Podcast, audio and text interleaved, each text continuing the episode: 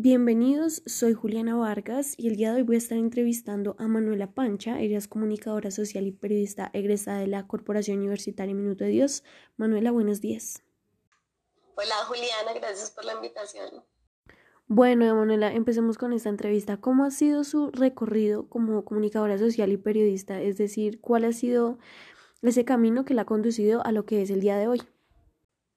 Bueno, yo inicié por decirlo así, mi carrera profesional y ya laboral em, en el área de periodismo. Inicié haciendo mis prácticas en el RCN, en NTN 24, en un noticiero y un programa de política internacional.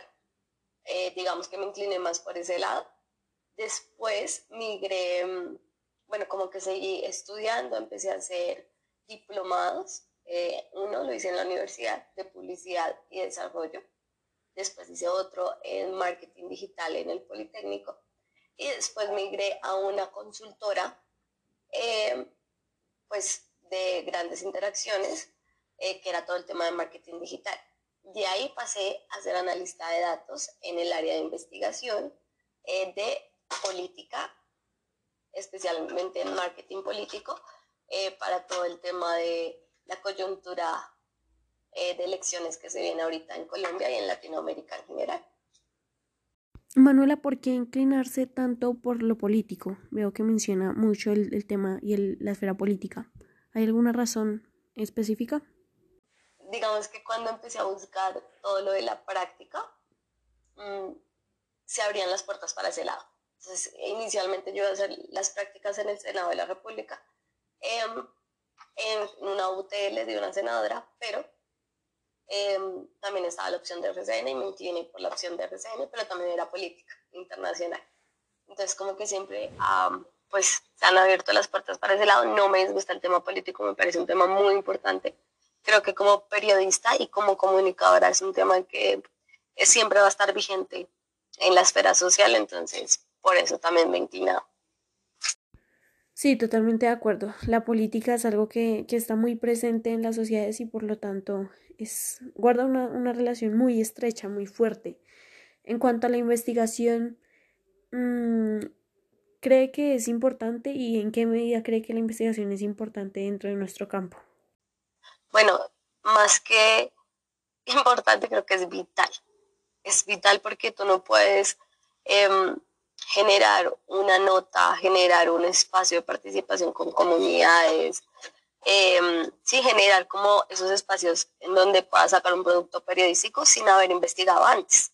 Tú no puedes decir voy a ir a, a cubrir un, no sé, un cierre de campaña de un político sin saber el político en qué línea editorial está, cuál es su ideología, eh, cuáles son las características de ese evento.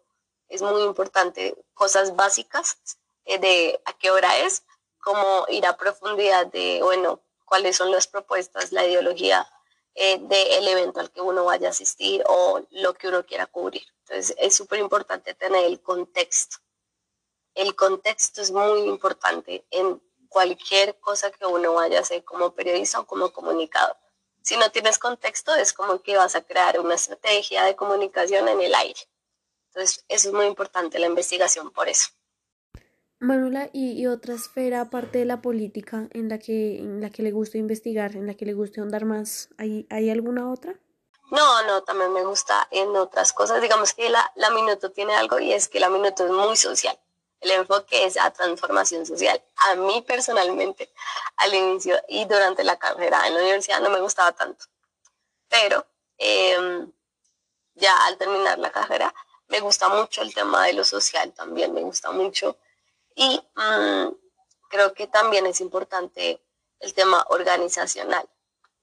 Digamos que eh, tener al menos idea de, eso, porque eso te va a enseñar a conocer cuál es la ruta dentro de una empresa, dentro de una corporación, dentro de un canal, ¿sí? Ese tipo de comunicación también es importante que uno tenga sus bases. Entonces, me inclinaría también más por lo social que por lo organizacional aparte del periodismo de pronto o el análisis político. Bien, ¿Y ha realizado algún proyecto, bien sea mientras, mientras hizo la carrera o mientras estudió, o ahorita ya en su vida laboral, que le cause alguna cercanía, que le cause algún tipo de relación por lo que tal vez representó para usted? Mm, de pronto no es que haya creado una relación porque no todo el tiempo va cambiando, ¿sí? Pero sí te genera como aprendizajes y a tener un criterio. Entonces, por ejemplo, cuando yo estaba en el canal, estaba en, el, en la época que estábamos cubriendo todo lo de Venezuela y la migración a Colombia muy fuerte. Y obviamente nos llegaba material súper crudo de gente eh, ensangrentada, gente sufriendo, you know, o sea, yo decía como a la que era mi jefe en ese momento, yo le decía, no, yo no voy a, a pasar en el programa estas imágenes, son muy fuertes. Y ella me respondió, es que así llegan, así se van a mostrar. Mm, ok, hasta ahí quedé. Yo, ok. Como que yo les puse un blur, como para que no se viera tan em, difícil la situación. Después volvió a pasar lo mismo, pero acá en Colombia. Entonces, con los paros y tal cual eran las imágenes de la gente, pues golpeada por la policía, bueno, todo eso. Y la respuesta de ella fue, no, eso no se pone.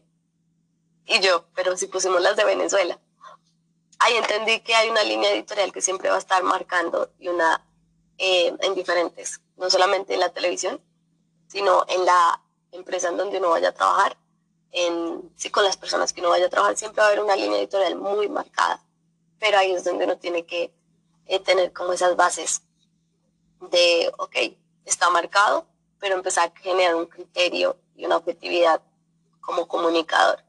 Eso a mí me, me, me enseñó mucho mucho, mucho. Y me relaciono mucho eh, con como que uno genera esa empatía. Mm, adicional, en la universidad te, te, hacen hacer una práctica social que vas a hacer a, futuro. Es muy chévere. Y me tocaba, mm, pues básicamente, ir a conocer los proyectos que el CET, el Centro de Educación y Desarrollo de la universidad, estaba haciendo. Y es una obra muy bonita. Eso me, me, me pareció muy chévere. Súper, súper, ya que habla de la línea editorial y yo creo que también uno ha llegado a la conclusión de que pues uno tampoco puede patear la lonchera porque igual es el trabajo de uno, pero uno sí tiene que, eh, es como una obligación ser, ser equilibrado, ser neutral. Y hablando un poco de esto de neutralidad, eh, hoy en día como que se conoce mucho y esto de la objetividad dentro del periodismo y de la comunicación social. ¿Usted en cuanto a eso no cree que es mejor hablar de neutralidad en lugar de objetividad? Sí, yo diría también neutralidad. Lo que pasa es que el ser humano nunca va a ser objetivo, nunca. Porque tú siempre vas a estar marcada por unas creencias, vas a estar marcadas por el contexto en donde creciste y eso te va a hacer tener un criterio propio. Pero a la hora de desarrollar eh, tu trabajo, tienes que ser neutral. Sí, ¿Sí? Tienes que poner qué es lo que es. Creo que como comunicadores tenemos que ser muy transparentes, obviamente respetando eh, la línea editorial tuya, primero la tuya y después de la organización a la que pertenezcas o a la que estés desarrollando el producto.